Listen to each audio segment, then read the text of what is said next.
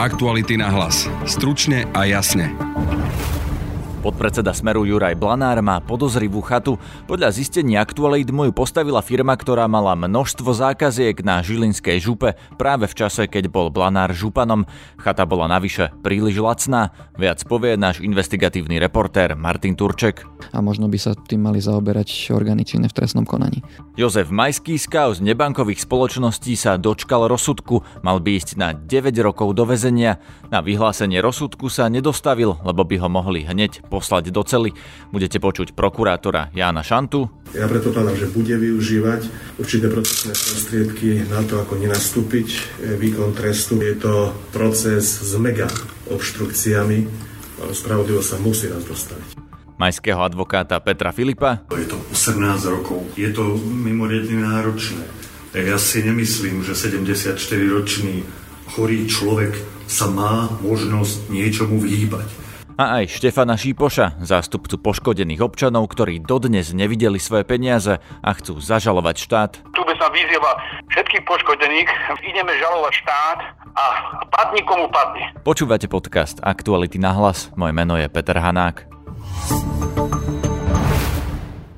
Štúdiu je teraz so mnou Martin Turček, autor článku, ktorý nájdete aj v tejto chvíli na stránke Aktuality.sk o podozrivej chate bývalého žilinského župana Juraja Blanára, ktorý je stále podpredsedom Smeru. Maťo, vítaj. Ahoj, Peter. Prosím ťa, čo je na tej chate, ktorú má Juraj Blanár nad Terchovou, podozrivé? E, najpodozrivejšie je to, že ju počas jeho županovania stávala firma, ktorá mala zákazky od župy Juraja Blanára. Ten bol v rokoch 2005 až 2017 šéfom Žilinskej župy a firma Soar si u neho prišla na 22 miliónov eur a presne táto firma stávala jeho dosť lukratívnu luxusnú chatu. Čo robila tá firma za 22 miliónov eur? Ako som sa dočítal v tvojom článku, pri 67 zmluvách pre Žilinskú župu pod vedením Juraja Blanára. Ide o stredne veľkú stavebnú firmu a župa logicky vyhlasuje veľa stavebných zákaziek, čiže predpokladám, že tam bolo množstvo rekonštrukcií eh, škôl a podobné zákazky. Župa určite má čo stavať. Eh, je však jasné, že veľmi často si župa zvolila tohto dodávateľa na základe nejakých súťaží, ktoré sa budeme snažiť čo najlepšie skontrolovať a naozaj ide až o 67 zmluv, ku ktorým boli e, uzavreté navyše dodatky, ku ktorým súčasné vedenie e, Žilinského samozprávneho kraja sa vyjadrilo, že v nich vidí isté podozrenia, pretože dokonca v istom čase bolo zakázané uzatvárať dodatky nad istú hodnotu a tuto sa uzavreli dodatky spolu za 1,5 milióna eur. V niektorých prípadoch boli samotné dodatky väčšie ako celá pôvodná zmluva. No a nemôže to byť tak, že stavebná firma, ktorá jednoducho v tom regióne dodáva veľa pre Žilinský samozprávny kraj, postavila chatu Županovi a že on za ňu, no, za ňu normálne zaplatil? Niečo za ňu zaplatil, podľa našich informácií však zaplatil iba 80 tisíc eur, e, čo je podľa konzultovaných e, realitných maklérov naozaj nereálna cena. E, dokonca ušetril aj proti svojmu vlastnému odhadu 140 tisíc eur zo stavebného povolenia, čo už sam, samo o sebe bola dosť nízka suma za takúto veľkú chatu, ktorá má 3 poschodia, 6 miestností, užitkovú plochu takmer 300 m štvorcových. Takže on za ňu zaplatil, Juraj Blanár, tejto firme neprimerane nízku cenu podľa teba. Ako to vieme? Ide o informáciu, ktorú máme od ľudí z prostredia blízkych eh, zmluve medzi eh, Jurajom Blanárom a firmou Soar. Eh, samozrejme tieto zdroje nebudeme odkrývať. Zodpovednosť by mal mať Juraj Blanár, ktorý by to mal vysvetliť, avšak jeho odpoveď zahrňa bohužiaľ iba vysmiatého smajlíka. Čiže on neodpovedal na otázky, ktoré ty si mu poslal, alebo teda odpovedal iba smajlíkom? Najprv odpovedal, že nevidí žiadny dôvod sa vyjadrovať k, k cene a dodávateľovi jeho chaty. Keď som ho konfrontoval s tým, že mu chatu dodávala táto firma Soar, tak na to poslal už len vysmiatého smajlíka. Skúšal si mu volať? Skúšal som mu volať, štyrikrát nezdvihol telefón a ani, ani keď som mu písal, tak som bohužiaľ viac nezistil. Spolumajiteľkou tej chaty je aj manželka pána poslanca Blanára. Ja som čítal v texte, že si kontaktovala ju a ona ti odpísala. Čo napísala pani Blanárová? ona nepísala, ona mi priamo v telefóne povedala, že si nežela, aby som ju kontaktoval v pracovnom čase, keďže pracuje na verejnom obstarávaní v Žilinskom dopravnom podniku a že ju mám kontaktovať vo voľnom čase. Logicky som sa jej opýtal na nejaký kontakt, na ktorom ju môžem kontaktovať v súkromnom čase a ten mi neposkytla. V tvojom článku som sa dočítal aj to, že s týmto celým má niečo aj ďalší ex-smerák Podmanický zo Žilinského kraja, že tá firma mu je nejakým spôsobom blízka. Skús to vysvetliť. E, firmu Soar vlastní pán Hudec, ktorý je bratrancom Juraja Podmanického, čo sa písalo už v minulosti, teda firma Soar čelila tej miere kritiky, že dodáva verejným inštitúciám a zároveň ide o firmu bratranca e, prominentného člena Smeru, teda teraz už bývalého člena Smeru Jana Podmanického. A z tohto sa zdá, že to je firma, ktorá teda mala k Smeru blízko nielen cez Jana Podmanického, ale aj cez Juraja Blanára rozhodne a samotná firma odmieta komentovať čokoľvek, čo sa týka tejto chaty, či ju dodávali, e, za aké peniaze. Obchodný riaditeľ po istom čase prestal dvíhať telefón, hoci sluboval a sluboval odpoveď a nakoniec e, stavebná firma neodpovedala týždeň a pol. Juraj Blanár tvrdí, že všetko je v súlade s jeho majetkovými priznaniami. Je to tak? Má pravdu, keď hovorí, že všetko je vlastne v súlade so zákonom a tak, ako uviedol v majetkových priznaniach? Alebo tým, že si odhalilo, že tá chata vlastne mala stať oveľa menej, tak Juraj Blanár nemá všetko všetko v poriadku? So zákonom o majetkových priznaniach samozrejme všetko v súlade je, pretože tam stačí len deklarovať, že vlastní chatu, čo Juraj Blanár deklaroval a z tohto hľadiska to je v poriadku. Problém je, že to môže byť v nesúlade s inými zákonmi, čo by možno mali preveriť e, iné orgány, pretože ak získa e, pod cenu verejný funkcionár e, majetok, od, od firiem, ktorým sám podpisoval zmluvy, tak je to minimálne konflikt záujmov, možno čosi horšie, ale toto samotný funkcionár aj firma odmietajú komentovať a možno by sa tým mali zaoberať orgány činné v trestnom konaní. Čiže myslíš si, že toto by mala začať vyšetrovať policia? Že Juraja Blanára by mala kontaktovať policia, vyšetrovať ho napríklad za čo? Za korupciu? Že prijal nejakú výhodu od firmy, ktorej podpísal zákazky? No, ak to samotný funkcionár nevysvetlí a zatiaľ to vysvetliť odmieta, tak by sa určite na to mali pozrieť, či tam uh, nebolo naozaj neadekvátne plnenie voči Blanárovi. Polície sme sa na to aj pýtali. Uh, prezidium policajného zboru však poslalo nič nehovoriacu odpoveď uh, a odporúčilo nám kontaktovať krajské riaditeľstvo a krajské riaditeľstvo v Žiline zasa uviedlo, že neeviduje žiadny takýto podnet, takže nedozvedeli sme sa nič o tom, či sa týmto orgány plánujú zaoberať. Tento tvoj článok môže byť podnetom pre policiu, aby sa tým zaoberala? Teda máš skúsenosť s tým, že ťa napríklad policajti kontaktovali po nejakých článkoch a začali sami niečo iniciatívne riešiť? Áno, mám a v podstate práve preto by som aj dúfal, že policia naozaj začína veci riešiť, keď vidí, že sa dejú a nie, že čakajú, kým niekto podá nejaké trestné oznámenie, keďže policia ten prístup k informáciám samozrejme má. To bol náš investigatívny reportér Martin Turček. Aktuality na hlas. Stručne a jasne.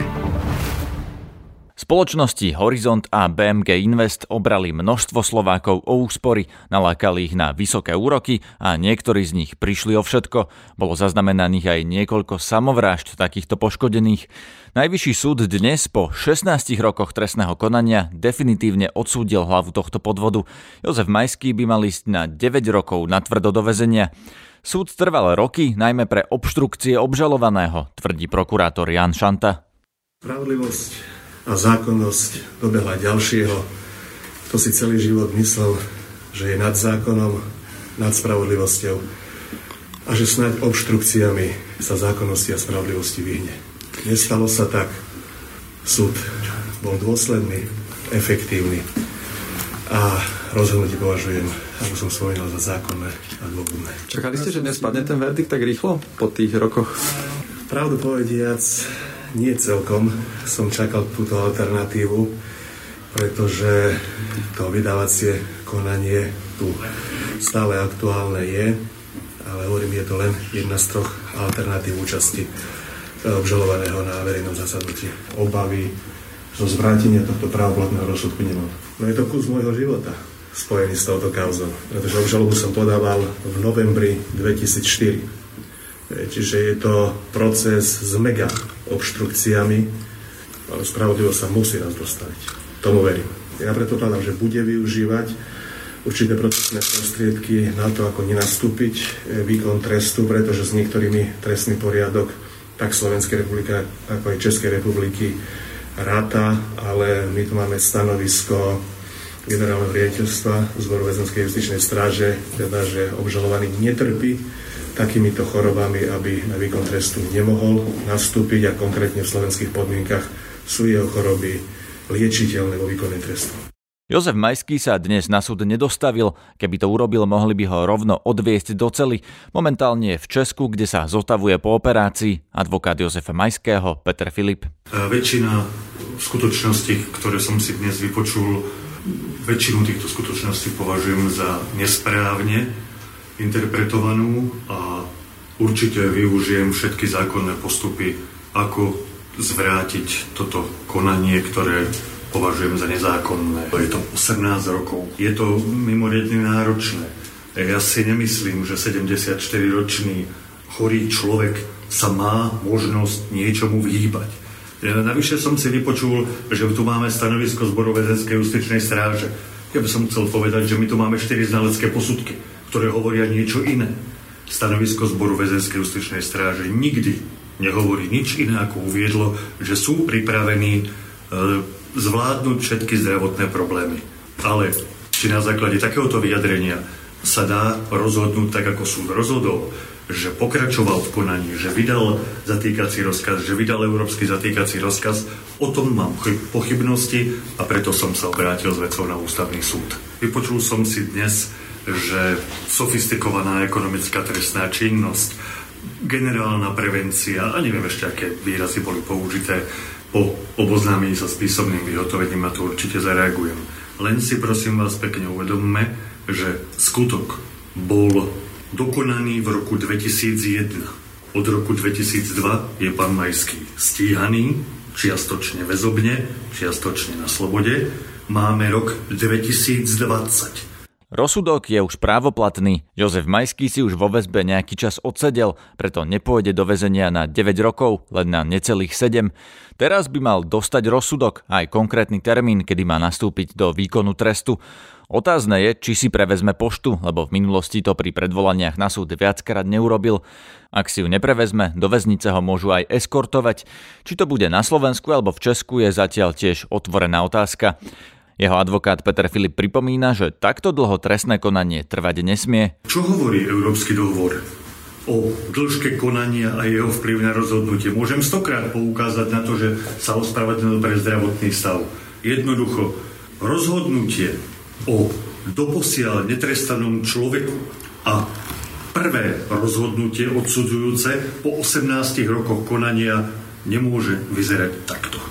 Keďže som sa s mojim klientom už dlhšiu dobu nestretol, tak neviem povedať, v akom stave sa nachádza, ale za posledné roky, to nazvieme určite dva, som videl len upadajúcu tendenciu. To znamená stále horšie a horšie.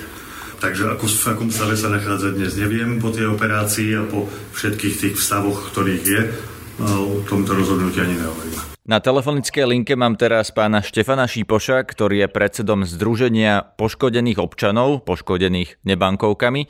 Dobrý deň, pán Šípoš. Dobrý deň, želám. Pán Šipoš, ako sa pozeráte na rozsudok 9 eh, rokov pre Jozefa Majského, ktorý prišiel po 18 rokoch od spáchania tohto skutku? Nimeno vysoko postavený politik povedal dávno, dávno viacerý, že Slovensko nie je právny štát, tak toto, toto sa môže stať len e, u nás. To znamená, že e, ten pán e, vyhýbal sa súbodu, policia a ďalej a, a nakoľko má veľké kontakty, však vidíme, ako to dopadá, ako, aký, aká, je sa v súdnictve, prokurátor a iné tie inštitúcie. Ale ten právny štát v zásade nastal, alebo tá spravodlivosť prišla, len prišla po 18 rokoch, preto sa vás pýtam, ako to vnímate dnes, že teda spravodlivosť ho dostihla teraz? nám to, viete, nám to nepomôže absolútne týmto, lebo už e, stovky, stovky by zomrli a ja, ja idem ďalej, my, má, my tu má, mali sme, máme, žalovali sme štát a okresné súdy krajské nás, nás, nás, nás, my sme nepochodili a mali sme pravdu. To znamená, že ja... No počkajte, ja, Čipoš, ale vy ste vlastne žalovali štát, ale veď štát vám tie peniaze nevzal. Vzal vám ich Jozef Majský, Horizont, BMG Invest a tí ľudia za nimi. Čiže od nich ste nevideli ani euro? No od štátu, pán redaktor, e, budem vám odpovedať. E, my sme začali rokovať e, nemenovaný politický strany, nebudem. Skrátka, no môžem povedať, najviac nás podrazil smer Fico, Fico a smer, ktorý, ktorý získal velikánsku silu pri štarte a slúbil, dal to do programu a nechcem sa k tomu ďalej vyjadrovať. Potom oklamal, ale hovorím, my sme žalovali štát, lebo štát, boli sme u ministra financií a máme informácie, to znamená, že štát tejto trestnej činnosti ako štát Slovenská republika profitovala, profitovala a e, do štátnej kasy natieklo 6-8 miliard korún. To znamená, že štát u mňa, u mňa a dôkazy máme, budeme žalovať štát znova, lebo, lebo sú ukončené konkurzy, nám spôsobili škodu. Samozrejme, štát to povolil, pán rektor, 2002, keď zavedli 2002 februári 3. pobočky, dovtedy, dovtedy tieto jebankovky fungovali, boli postupne v mínuse, na konci boli v mínuse miliarda 300 miliónov. A nič nerobili, akurát pani ministerka raz upozornila, že ľudia a tak ďalej, ale mala konať. Tam sponzorovali, KB ako sponzorovali, nemenovaná nebankovka a tak ďalej, oni z toho profitovali. Ja, k čomu sa aj prizná pán Fruni, takže štát vedel o tomto, mal to včas zastaviť pán redaktor, v Českej republike sa na to pozera úplne inak, tam si váš občana, tam vznikol federálny zákon a odškodní na... Ideme znova žalovať štátu, by som vyzýval všetkých poškodených, najviac poškodí, najviac bolo v BNG Investe, všetkých, že ideme žalovať štát a padni komu padni. Pán Špož, ale keď budete žalovať štát, tak to v zásade zaplatia všetci občania, aj keby ste vyhrali. Ale prečo by to mali zaplatiť všetci občania, keď by ste mohli žalovať napríklad pána Majského? Štát, ktorý má, má tu páky na to, má, má, má inštitúcie, ktorý videl, že ako tieto nelánkovky fungujú, od 1906 vznikli, ale boli pár. Keď nastúpia Zulindov vláda, bolo ich postupne, keď zavreli pobočky z do vláda, boli 60, 62. Obrovská reklama. Ako dobre, keď nejaký, nejaký, nejaká komerčná televízia, nebudem menovať konkrétne, tá ako dostala od Fruňov alebo od, Feramoliš nejaké peniaze ďalšie, tak to púšťale. Štátna televízia, e, zoba do, e, televízia, akože zobra 160 milión sa mi zdá, k tomu sa vyjadrili renovovaní právníci, e, štát zlyhá, má to včas zastaviť, a trestné činnosti štát má to profitoval, čo je dokázateľné. To znamená, že nič neurobil, púšťal to a občan, ako ja občan, od, od jednoduché občana, po vzdelaných dali tam peniaze na základe bombastických reklám. To znamená, išlo to roky, roky a potom zavreli pobočky. Tým pádom prestali, prestali fungovať, prestali vyplácať tým ľuďom. Podľa zmluvy to boli mesačné, kvartálne a tak. Tak ja sa pýtam, na čo je tam minister vnútra alebo, alebo policie. To mali zastaviť. Má aj ten občan, ten poškodený, ktorý dal svoj podiel tam, ale štát. To znamená, že budeme žiadať nejaký, nejaký spravodlivý kúš. A ešte, pán reaktor, my sme ten zákon dali do Národnej rady, ak si spomínate, 10 rázy. Predtým smeráci nemali problém, ale tam, ktorí tam boli opozície, ten zákon bol v druhom čítaní a pár hlasov chýbal, aby prešlo. Teraz to dala, dala strana Olano, štýkrát, ale aj pán Matovič zabudol na týchto poškodených, ktorí mu verili, ani jednu čiarku do programového vyhlásenia. Takže toto je politika a vidíme, jak to vybuchuje. To znamená, že toto im pripomenieme a nevylúčené že založíme stanu, ale do žalob ideme. To znamená, že žaloba štát Pán Šipoš, prepačte, tu vám do toho vstúpim zase proti argumentom.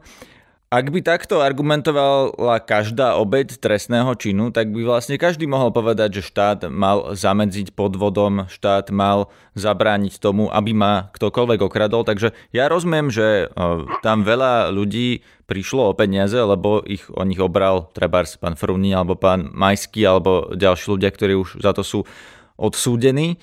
A mnohí ľudia povedia, že aj keď ste teda prišli o tie peniaze, vám ich vlastne zobrali, tak že ste sa vlastne nechali oklamať aj tou reklamou, ktorá tam bola, ktorú ste spomínali aj tými vysokými úrokmi.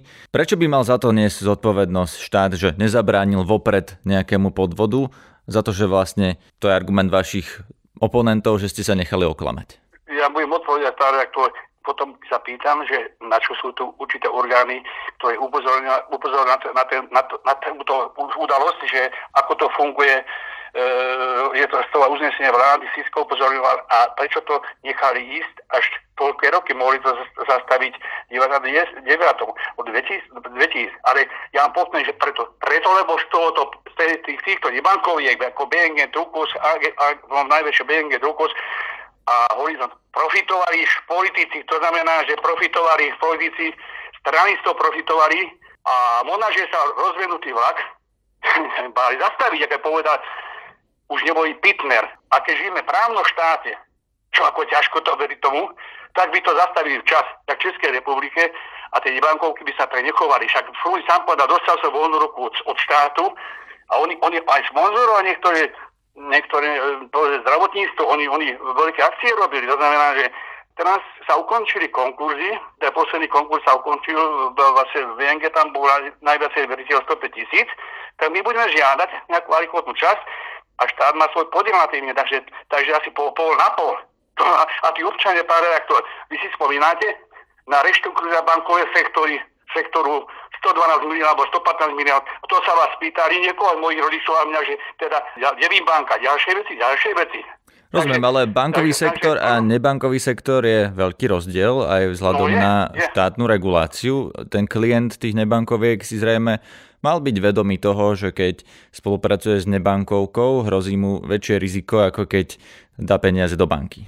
Ale ja som nevedel, pán ja som nevedel, že tieto bankovky sú, v mínuse, náhodná banka, úrad pre že oni boli 300, 400, 800, že boli v mínuse, oni mali konať, lenže nekonali preto, lebo boli tam politické e, prepojenia a oni to nechali ísť, nechali ísť a potom, potom ďalšia vec je, záver 2002 pobočky, lenže, lenže konkurs bol vyhlásený, prvý konkurs sa mi zdá na horizont v máji, tej čo robili, tak ja som mal dal, som mal nejaké mena, dal som, že vybere si e, blízke osoby peniaze, to znamená, že počas konkurzu, však nebol, nebol tam stráca, potom bol ďalší, to sú veci, ktoré častočne dobre, máme svoj podiel, máme svoj podiel na to, ale štát, ktorý mohol konať, a na rozdiel od nás mal informácie, Siska upozornila a tak ďalej.